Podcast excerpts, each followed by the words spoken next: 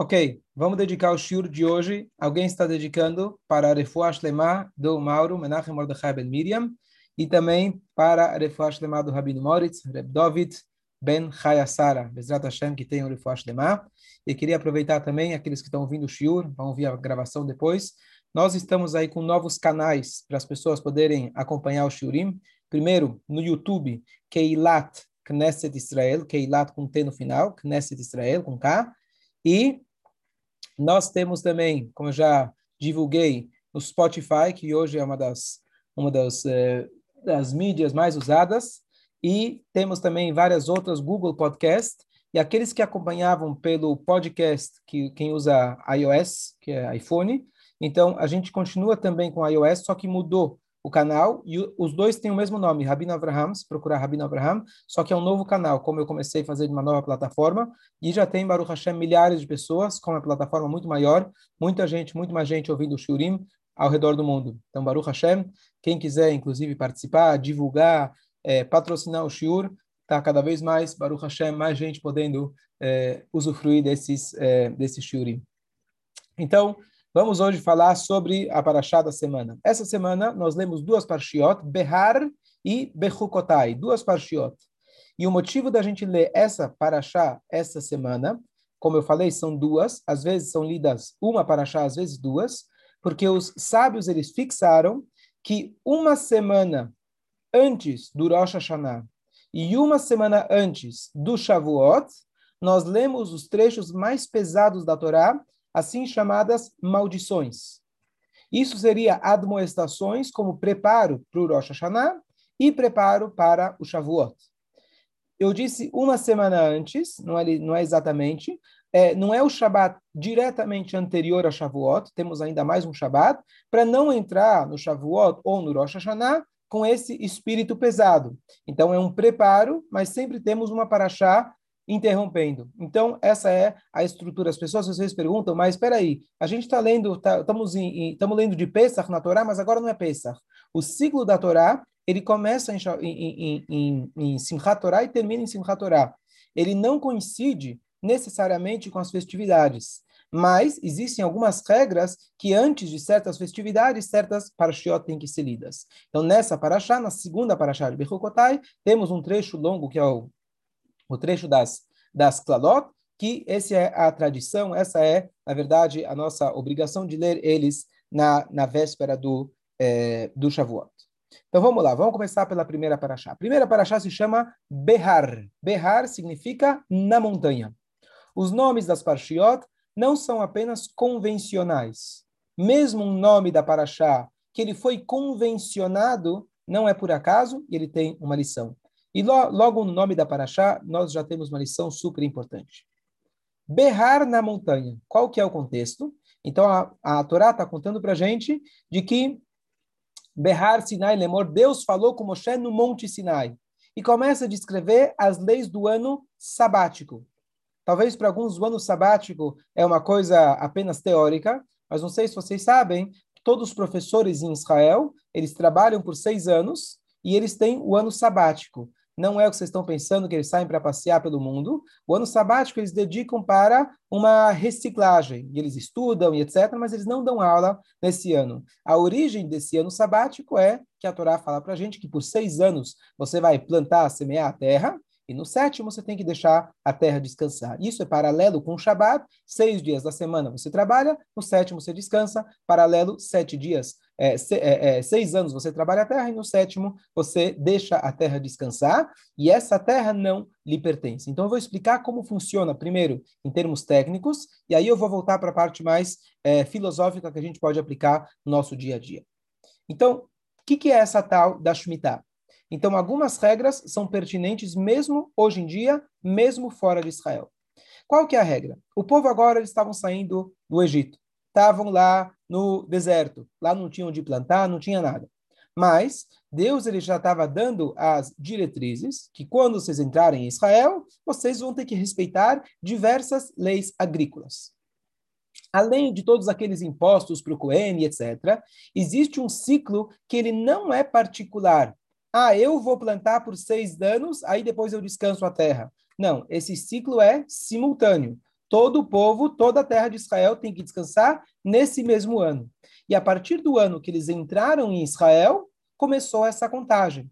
E essa contagem se manteve por muitos e muitos anos até a destruição do segundo templo. E hoje, inclusive, nós ainda contamos, mas muitas regras já não são pertinentes atualmente.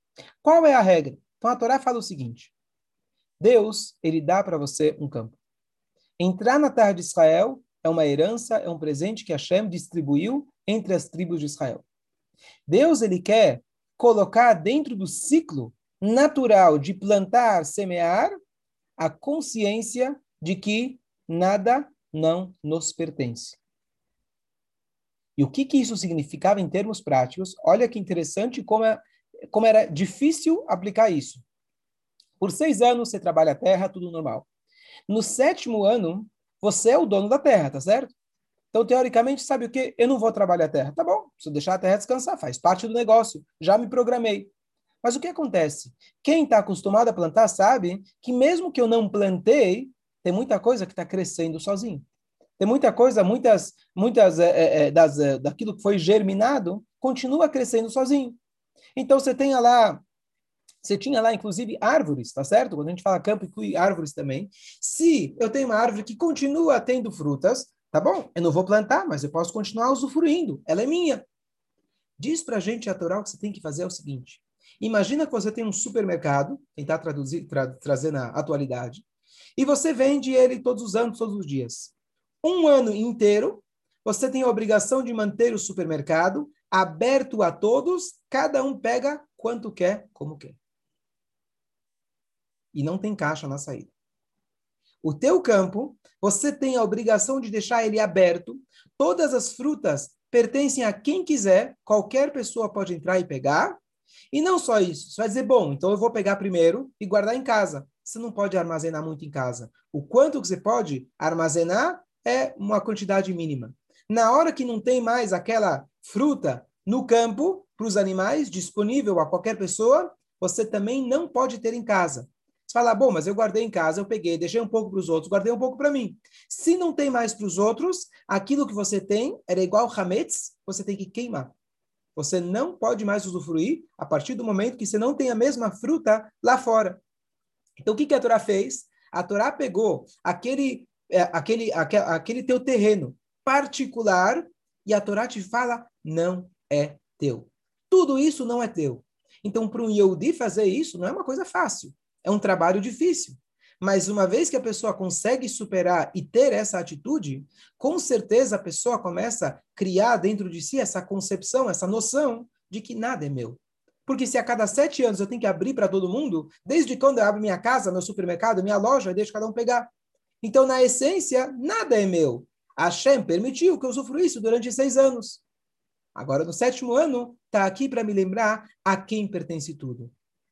Parecido com o Shabat, Seis dias da semana eu trabalho, não é que no sétimo eu dou tudo para todo mundo, mas é a ideia é que eu paro de trabalhar e medito e usufruo daquele trabalho de forma espiritual. Então, isso é um dos primeiros pontos em relação a Shemitah. Eu sei que tem dúvidas, vou concluir mais algumas coisas. Essa lei é vigente apenas em Israel e de ordem bíblica era apenas na época antiga. Atualmente, continua essa regra. Agora estou na dúvida se é por ordem bíblica ou rabínica. Eu não lembro agora. Mas essa regra continua na terra de Israel. Deus ele promete que quem manter essas regras, não se preocupa, eu vou dar bastante comida, igual que a gente sabe, quem descansa no Shabat não vai sair perdendo, muito pelo contrário, quem dá tzedakah e assim por diante. Deus fala, eu vou te dar brachá no quinto ano, para que você tenha para o sexto, para o sétimo e às vezes para o oitavo, dependendo como que era, às vezes tinha o jubileu e etc. Mas Deus ele garante que não vai te faltar nada, muito pelo contrário, é isso que vai garantir para você a brachá. Ponto número dois. Essa Shemitah, esse ano sabático, ele tinha, além da questão agrícola, ele tinha uma questão financeira, monetária. O que, que significa isso? A Torá dá para você uma obrigação de que quando tem uma pessoa que te pede um empréstimo, você tem que se esforçar para fazer o empréstimo, dentro das suas condições. Porque é melhor você ajudar uma pessoa antes que ela caia depois que caiu, é muito mais difícil de você ajudar ela a se levantar novamente. Então, a mitzvah de emprestar dinheiro é muito maior do que se dar dinheiro para um pobre. Claro, se o pobre está com fome, você vai dar para ele. Mas a ideia por trás de você sustentar alguém antes que caia é muito mais nobre do que ajudar alguém depois que caiu. O que acontece? A Torá fala para a gente, nós temos a obrigação de emprestar dinheiro. Tá bom? Eu emprestei dinheiro, você me paga. A Torá fala, não pode cobrar juros. Não vou cobrar juros, tudo bem. Mas me paga. Fala para você a Torá, chega na no sétimo ano, no final, na verdade, do sétimo ano, tem uma discussão se é no início ou no final, mas é a princípio é no final do sétimo ano, e toda aquela dívida ela é cancelada. Não tem mais dívida. Então imagina que você vai lá financiar a sua casa e você está numa é, num, num, conjunto de judeus, banco judaico, em Israel, teoricamente. Então você chega lá, pega o um empréstimo 30 dias antes da virada, você fala, vou devolver. Quando chega o dia da virada do ano, você fala, lamento, foi zerada a minha dívida. É isso que a Torá fala para você fazer. Então você imagina uma pessoa, um Yodi, emprestar dinheiro, e aliás, a Torá fala, não endureça seu coração. Você está proibido de deixar de emprestar por causa disso. Se você tem condições, obviamente, para você emprestar. Não, loteamento você vai ficar, não endureça seu coração. E vai chegar e todo o teu dinheiro em cash você abre. E você abre mão daquilo. É mais ainda, de certa forma, que se deixar os outros também usufruírem do seu campo. É literalmente dar dinheiro de graça, praticamente, nas mãos de alguém. Então, essa lei ela é vigente até os dias de hoje. E, a não ser que você faça o procedimento chamado Prusbul, vou explicar rapidamente, já expliquei em outras aulas, você, na verdade, cancelou as suas dívidas. Isso é vigente até os dias de hoje, e por isso, no a Tarat Nedarim, na anulação das promessas, que a gente faz na véspera do Rosh Hashanah desse ano sabático, nós fazemos uma declaração para que não incorramos nessa, nessa proibição. Logo vou explicar como funciona. Mas o conceito geral é, olha como a Torá exige, a Torá entra, como se fala em Yiddish, no, teu, no teus quisques, nas tuas entranhas, lá no fundo, no órgão mais sensível do corpo, chamado bolso, e a Torá fala, não é que eu vou ser bondoso e dar uma parte para o pobre, eu vou ser bondoso e dar uma parte para o Cohen, para o Levi, e tudo que a Torá manda. Não, é tudo. Tudo, absolutamente todo aquele dinheiro que você emprestou, zerou. Mas eu emprestei, eu não dei. A Torá fala, você deu. Sou eu que dou para você, Hashem fala, e não você. Então a gente pode imaginar que quão difícil de cumprir essa mitzvah, mas se você cumpre essa mitzvah, olha quão transformadora isso deve ser na nossa psicologia, da gente não deixar que o dinheiro suba na cabeça pensando que ele é meu, eu, eu, eu mereço, eu consigo, eu posso. Então, é, eu vou fazer a explicação, pelo jeito, é, é importante a gente explicar isso por vários motivos. Número um, é uma coisa muito difícil da gente imaginar que eu vou conseguir realmente de coração é, tirar dinheiro do meu bolso sabendo que eu não vou conseguir receber ele de volta. E número dois, aqui a gente entra no conceito que já, sobre isso eu dei o shiur, de que muitas vezes as pessoas interpretam que os sábios eles dão jeitinhos. Os sábios não dão jeitinhos. E essa mitzvah parece, é o típico exemplo de ser um jeitinho, mas se vocês acompanharem comigo, acredito que vocês vão entender como funciona e qual é a, a função dos sábios dentro da, da, da, da Torá. E vocês vão entender que não é um jeitinho, e sim é o jeitão. Esse é o jeito. Então, o que, que acontece? A Torá, ela foi dada por Deus para Moshe Rabbeinu, e teoricamente, você poderia dizer, bom, Deus poderia dar tudo escrito. Deus fez questão de não dar tudo escrito, ele deu o código-fonte, a Torá escrita, mas as interpretações e como interpretar, ele deu nas mãos dos sábios. E assim os sábios foram passando de geração em geração. Claro que essas interpretações, elas não são aleatórias, elas são precisas, matemáticas minuciosas em todos os seus detalhes, e com certeza não pode chegar alguém sem conhecimento suficiente e falar, eu acho, eu acho. Não é achismo, e sim uma ciência completa, perfeita. Bom, qual é a missão desses sábios? Qual é a função desses sábios? Então, Hashem, com a sua sabedoria infinita, Hashem, ele sabia de que é impossível eu fazer uma Torá que essa Torá vai servir para todas as pessoas, em todas as épocas, em todas as situações. Não dá. As coisas mudam. As situações mudam. Então, como eu vou dar uma Torá que a gente sabe que a Torá é infinita, a Torá é atemporal, as leis servem para sempre. Então, como eu posso fazer que isso realmente aconteça na prática? Então, Deus ele colocou os sábios com a função de serem aqueles que vão fazer a manutenção da Torá. O que é manutenção? Manutenção, se eu chamo alguém que consertou, que quebrou a minha geladeira, para ele me comprar uma geladeira nova não é manutenção. Eu vou até a loja e compro uma nova. Manutenção significa um fio se desconectou, ele vai lá e conecta ele de novo. Manutenção significa ele vai a cada tanto fazer uma limpeza no ar-condicionado para garantir que ele continua sendo limpo. Então Deus colocou a função dos sábios, não, nunca, Hazva Shalom, para mudar a Torá, e sim, dentro das leis que a Torá já previa, fazer a manutenção adequada. Então vou dar um exemplo muito simples e muito importante.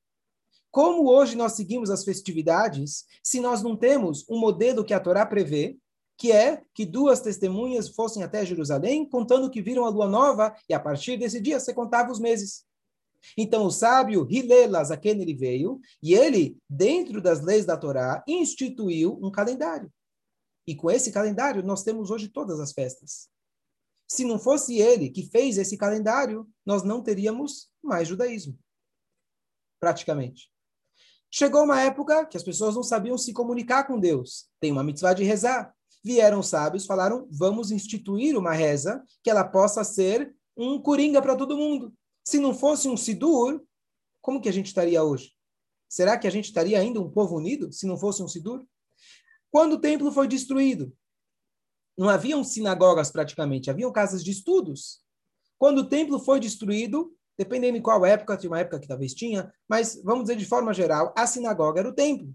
Se não fosse um modelo criado pelos sábios, não é criado, não é inventado, mas é claro que é baseado na própria Torá, nos seus ensinamentos, se não fosse os sábios que criaram os mini-templos, hoje conhecidos como sinagoga, aonde estaríamos se não fossem as sinagogas? Então, tudo isso foi a manutenção que os sábios, que eles vão adaptando as leis da Torá à situação atual. Essa é a função deles. Então não é que alguém chegou e falou: bom, hoje não precisa mais de templo, não existe mais templo, vamos inventar um novo negócio chamado sinagoga. Não. A sinagoga foi montada no exemplo do templo. O que tinha no templo tem na sinagoga. O calendário não é uma invenção, porque na época lá atrás também já existia o calendário, só que eles recorriam e esperavam o tribunal receber aquelas testemunhas. Então, só estou dando exemplo sem me aprofundar neles, de que se não fossem os sábios, nós não teríamos como ainda hoje estar mantendo a Torá. O que acontece? A Torá traz para a gente dois conceitos muito difíceis. Por um lado, a Torá fala para você, empresta dinheiro. Mesmo na véspera do ano que vai ter a virada, que vai cancelar suas dívidas, a Torá fala, não deixe de emprestar. E a Torá fala, vai cancelar a dívida. Bom, tá aí, tá aí a lei. Então, pode ser que em épocas que as pessoas estavam com uma, com uma sensibilidade espiritual muito grande, onde eles viviam literalmente a partir dos milagres, enxergavam a Deus, isso era fácil. Tá bom, eu abro mão, Deus vai mandar, estou tranquilo, não tem problema nenhum. Mas chegou num momento que os sábios viram que as pessoas simplesmente estavam fazendo o estavam fazendo o natural. Qual que é o natural? Se eu sei que vai cancelar, eu te dou um trocado. Eu não vou fazer um empréstimo. Então, o que acontece? A mesma Torá que fala que vai cancelar, ela fala que você não pode deixar de emprestar. Mas eles olharam facts on the ground, se fala em inglês. Eles olharam os fatos. Quais eram os fatos? As pessoas não estavam emprestando. O que, que eu vou falar? Pessoal, vocês têm que emprestar. Vocês têm que emprestar. As pessoas não estão emprestando. É uma coisa difícil. Você vai falar, o cara vai falar, não tenho dinheiro, passa amanhã. E os sábios, eles têm que garantir a manutenção da Torá. O que, que eu faço? Então, os sábios encontraram, não é um jeitinho, é o jeitão. É a única maneira, e a maneira já prevista na Torá, de criar uma possibilidade que as pessoas não descumpram com a Torá. Que as leis, que ambos esses lados, emprestar, é, é, é, cancelar a dívida e não deixar de emprestar, esses dois pilares não sejam mexidos. Não é que dá para mexer, mas que eles sejam mantidos na prática, na vida das pessoas. Então, o que, que eles fizeram? Dentro da Laha existia uma forma que a dívida não cancelava, que isso significa uma dívida jurídica. Antes eu dei o exemplo do banco, mas era só de forma geral. Mas o exemplo, na verdade, não é adequado, porque uma dívida jurídica, se eu devo para um tribunal, que seria no mínimo três Yehudim, essa dívida não é cancelada. Isso já estava descrito antes, muito antes de qualquer, de qualquer é, é, decreto rabínico se você estudar a Torá sobre qual tipo de dívida se trata, é uma dívida pessoal. Uma dívida jurídica, você não está cancelando. O que, que os sábios fizeram? Eles falaram, aqueles, ou isso é uma indicação para todos, que eles estão com medo que suas dívidas vão ser canceladas, ao ponto que eles estão deixando de ajudar quem precisa ser ajudado. Então, o que, que a gente opta? Eu não vou falar, então, para de dar, porque a Torá não permite. Eu não vou falar para de dar porque vai ser ruim para as pessoas. A Torá fala, quando chegar antes da virada, você transforma a sua dívida particular em uma dívida pública, uma dívida jurídica. Então, naquela hora que a gente aproveita o Tarat Darim, você vira simplesmente e fala para o tribunal, eu estou transmitindo a vocês essa dívida que eu vou poder cobrá-la qualquer momento que eu queira. E com essas palavras, eu consegui manter as dois alicerces da Torá: emprestar o dinheiro e o dinheiro é cancelado. A mitzvah de cancelar continua, não na minha situação. E dessa forma, os sábios mantiveram a Torá sendo é, na, com a sua manutenção e a Torá continua existindo, essa lei continua vigente e dessa forma nós podemos continuar mantendo a Torá. Essa explicação eu acho super importante quando as pessoas falam, ah, os sábios deixam, dão um jeitinho. É muito importante, espero que vocês conseguiram captar a ideia de que não é um jeitinho. Eles não estão procurando jeitinho para te liberar. Não. Eles têm a obrigação da manutenção da Torá. E nunca Hasve Shalom falarem, ah, então tudo bem, então a partir de hoje não cancela mais. Não, aí você já comprou uma nova geladeira, aí é outra religião, aí é outra Torá, não tem nada a ver com Deus. Então o que acontece? Eles estão mantendo a mesma geladeira, a mesma fiação. Dentro da fiação, eles colocaram de tal forma para que a geladeira continue funcionando, apesar que a, a, a, eletricidade, vamos dizer, já não é mais como antigamente as coisas mudaram. É essa a obrigação deles e esse é o exemplo típico. Então, isso na prática é o que nós fazemos para que a gente possa poder continuar cobrando nossas dívidas e emprestar o dinheiro sem preocupação nenhuma. Então, só vamos tem bastante coisa a falar da Paraxá, mas eu vou concluir com essa última pergunta. O Mordecai ele fez uma pergunta muito importante, super, super importante, e a gente conclui o show de hoje. A pergunta foi se a gente está dizendo que foi passado por tradição, 3.300 anos que a Torá foi dada, mas quem te garante que a informação que nós temos hoje é a mesma que Deus quis dizer lá atrás? A ideia do telefone sem fio, justamente, ela prova para gente que você fala A e depois de três, quatro pessoas, ele já escuta o Z. Então, como você vai me dizer que tantos e tantos e tantos anos ela é, é a mesma é, é, a mesma informação, é a mesma coisa? Então, vou responder de uma maneira simples, mas é, é, responde a pergunta. Eu só não vou elaborar em questão do tempo. A resposta é a seguinte: vamos imaginar, justamente, que eu tenho uma fila de 3 mil anos. E 3 mil anos depois eu vejo que o, o último lá, ele falou a mesma coisa do primeiro. O que, que eu concluo? Com certeza essa fila é autêntica. A tendência é, as pessoas, eu estava conversando com alguém, né? Como que a gente prova que a Torá é verdade, Deus, etc. A resposta é muito simples. O mero fato de que a gente continua mantendo a mesma tradição, como eu sei, você pode pegar qualquer livro de Torá no mundo, qualquer livro de Torá no mundo, que ele é composto de mais de 300 mil letras, todas eles são, todas elas são idênticas, 300 mil letras. Então você para e pensa, peraí, usando um paralelo longe de nós, mas outras religiões, os católicos de hoje são igual de 10 anos atrás, de 100 anos atrás, de 200 anos atrás? Ou ele vai sofrendo uma mutação ao ponto que se torna irreconhecível? Se Moshe Rabbeinu entrar aqui hoje, ele vai participar do nosso shiur. Os nomes são iguais, a linguagem é igual, as leis são iguais. Então, é, a minha pergunta, eu estou virando a pergunta para você: quem te garante que a informação é verdadeira? Eu estou te falando o contrário. A informação é perfeita, a gente pode ver e a gente pode traçar isso, e esse é o papel do Talmud. Você consegue é, é, é, voltar à Torá, olhando no versículo e olhando a prática judaica, você consegue, esse é o papel do Talmud, mostrar para você o link entre a prática judaica daquilo que está escrito. Você sozinho lendo não ia interpretar. Hum. Mas se você olhar o judaísmo prático, entender as interpretações dos sábios, eles sempre vão te remeter à própria Torá. Então, pelo contrário, o que eu quero dizer é a maior prova da nossa existência e de que estamos fazendo a coisa certa de que aquilo que estamos fazendo é idêntico àquilo que se fazia. É, então eu inverti a pergunta. Da onde eu sei que é idêntico? Então eu dei o exemplo da uhum. Torá. A gente pode dar o exemplo também de Sfaradim e Ashkenazim, que ficaram distantes por séculos, voltaram e se reuniram. O que mudou? Mudou apenas a vestimenta, a parte dos costumes ou de decretos rabínicos que surgiram cada um na sua, na sua área. Mas a essência do judaísmo é a mesma, o tefilin é o mesmo. Você pode escrever um pouco diferente, mas ele vai ser quadrado, vai ser perfeito. É o mesmo tefilin, é o mesmo Shema Israel. Um vai ler com um sotaque, outro vai ler outro. Então, essa é a maior prova da veracidade e autenticidade disso. O fato que a Torá não mudou. E, pelo contrário, quando chegou, por exemplo, a época dos saduceus, hoje a gente fala de talvez reformistas, progressistas, etc. Isso já é uma história antiga desde o início. Então você tinha aqueles que se chamavam saduceus. O que, que eles fizeram? A gente não aceita a interpretação dos sábios. Nós pegamos aquilo que está na Torá. O que acontece? Se eu pego aquilo que está na Torá e eu interpreto, agora eu sou sábio. Aquele meu colega que também é da mesma turma, ele vai interpretar do jeito dele. E outro do jeito dele. Uma vez que eu tirei a, a, a, as regras básicas da matemática, então cada um acaba, interpretando do seu jeito. O que, que aconteceu com esses saduceus? Sumiram do mapa. Todos aqueles que pegaram a Torá e distorceram, o tempo foi a maior prova. Eles sumiram do mapa. Todos aqueles, todos aqueles que achavam que o judaísmo agora, pegar um exemplo simples, que isso a gente, acho que vocês todos testemunharam. Todos aqui cresceram, imagino, uma, pelo menos a maioria, deve ter crescido em algum movimento juvenil. Muito provável que era um movimento juvenil, ou Sholem Aleichem, ou mais atual, sionista.